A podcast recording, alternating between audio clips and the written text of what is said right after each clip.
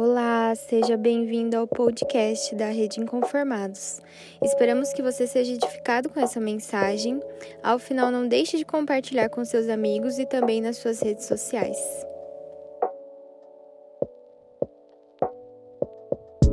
Graça e paz, Rede Inconformados. Meu nome é Bruno Tavares e eu sou pastor na Igreja Metodista. Eu quero trazer uma mensagem para vocês sobre encontros e o que esses encontros geram baseado na conversão de Paulo, lá em, no, no livro de Atos, capítulo 9, verso de 1 a 20. São três encontros e o que esses encontros geraram na vida de Paulo. Logo no início do capítulo, fala sobre o ódio que ainda Paulo, a raiva que Paulo tinha sobre aqueles que eram conhecidos como os do caminho. E então ele vai até o sumo sacerdote para pedir cartas para ele para que quando ele fosse para a sinagoga, se algum, por algum acaso ele encontrasse algum discípulo de Jesus, ou ainda conhecidos como os do caminho, ele pudesse pegar e prender a cada um deles e permitir que acontecesse como aconteceu com Estevão, sendo apedrejado e morto aos seus pés. Porém, enquanto ele ia com essas cartas na mão, seguindo a Damasco, no meio do caminho, ele tem um encontro, não com aqueles que eram do caminho, mas com o próprio Cristo. Envolto de uma luz reluzente, ele fecha os seus olhos e fala com Jesus, lá no versículo 4, que diz assim: E caindo por terra, ouviu uma voz que lhe dizia: Saulo, Saulo, por que me persegues? Ele perguntou: Quem és tu, Senhor? E a resposta foi: Eu sou Jesus a quem tu persegues. Mas levanta-te e entra na cidade, onde te dirão o que te convém fazer. Até esse momento, Saulo era um perseguidor, alguém que tinha seus olhos voltados apenas para a lei e para a lei judaica. Ele não era um pecador, mas um homem da lei que seguia os mandamentos, amava a Deus acima de todas as coisas e via Jesus Cristo como alguém a ser combatido, porque ensinava coisas que ele ainda não compreendia. Nesse momento, quando ele encontra com Jesus, ele tem então os seus olhos cegados e ele passa a se tornar, ele passa a ser uma pessoa dependente de ajuda para chegar até mesmo aonde Cristo lhe falou para ele ir. O encontro com Jesus, não só de Paulo, mas em toda a Bíblia, gera uma transformação. Todos os encontros que Jesus teve com pessoas, as pessoas foram transformadas fisicamente, emocionalmente, socialmente, sendo colocadas de volta em meio à sociedade, ou emocionalmente, espiritualmente, sendo libertas de, de demônios e afins. Paulo não foi diferente. E a minha e a sua vida não é também. O encontro que um dia nós tivemos com Jesus gerou uma transformação na nossa, na nossa vida. Alguns saíram do vício, outros saíram de aprisionamentos satânicos mesmo. Outros geraram uma transformação na mente, entendendo que precisavam mudar, ainda que não fossem pecadores, fossem pessoas justas, mas entenderam que precisavam de uma mudança em suas vidas, porque encontraram com Jesus. Nós tiramos, quando entendemos quem Cristo é, tiramos nossos olhos do mundo, tiramos os nossos olhos da lei, do julgamento, da acusação, para ter um olhar de amor, de graça e de vida com Cristo, de dependência total de quem Ele é, ouvindo a voz dele e nos sendo levados para fazer a vontade do nosso Deus. Depois de se encontrar com Jesus, Saulo é levado até a casa de Judas. E durante três dias ele fica em oração, sem comer, sem beber, e tem uma visão que ele encontraria um homem chamado Ananias. E esse será o seu segundo encontro. Porém, antes de ver pessoalmente, de estar pessoalmente com Ananias, Deus fala com Ananias. E ele fala, fala assim, Ananias, vai até a casa chamada direita, a casa de Judas, e lá você vai encontrar um homem chamado Saulo, com o apelidado de Tarso, e você vai impor as suas mãos sobre ele e ele vai se tornar a ver. Você só vai fazer isso. Ananias imediatamente traz à memória quem é Saulo de Tarso.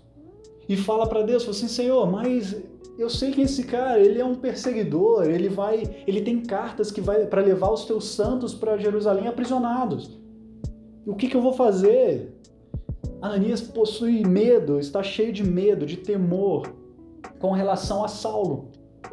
Porém, Deus insiste e fala para ele que Saulo seria um instrumento, é um instrumento escolhido para falar tanto para gentios quanto para reis e até para os próprios de Israel, os filhos de Israel. E então, e também que convinha que ele sofresse pelo nome de Jesus. Ananias, sem, sem mais questionar a Deus, vai até Saulo, impõe as suas mãos sobre ele. E lá no versículo 17, 18, diz assim: Então Ananias foi e, entrando na casa, impôs sobre ele as mãos, dizendo: Saulo, irmão, o Senhor me enviou a saber o próprio Jesus que lhe apareceu no caminho por onde vinhas, para que recuperes a vista e fique cheio do Espírito Santo. Imediatamente lhe caíram os olhos como uma escamas, como umas escamas, e tornou a ver. A seguir, levantou-se e foi batizado. O encontro de Saulo com Ananias é rápido, porém não é simples. Porque além de trazer a vista física para Saulo, ele traz também, ele o enche da presença do Espírito Santo de Deus. Existem pessoas que por mais que tenham encontrado a Cristo e tenha gerado transformação e mudança, ainda não tiveram encontro com pessoas que os ajudassem a ser cheios da presença de Deus através do Espírito Santo. Sozinho, isso nos mostra que sozinhos nós não conseguimos ser cheios da presença do Espírito Santo. Quando Jesus está para para voltar para o Pai, ele manda que os discípulos fiquem juntos e ali descerá sobre eles o Espírito Santo. Não eu costumo falar na, na nossa igreja que a única coisa na vida cristã que é individual é a salvação. Todo o resto é em comunidade. Existe a necessidade de estar em comunhão com as pessoas. Ananias, o encontro de Ananias com, com Saulo é exatamente isso, mostrando que a presença do Espírito Santo vem com auxílio de alguém, de um profeta, abençoando, enchendo a presença dele e mudando, dando visão para onde ele vai. O encontro com Jesus gera transformação, gera mudança. O encontro com Ananias o enche da presença do Espírito Santo e dá visão, dá propósito para a vida de Saulo.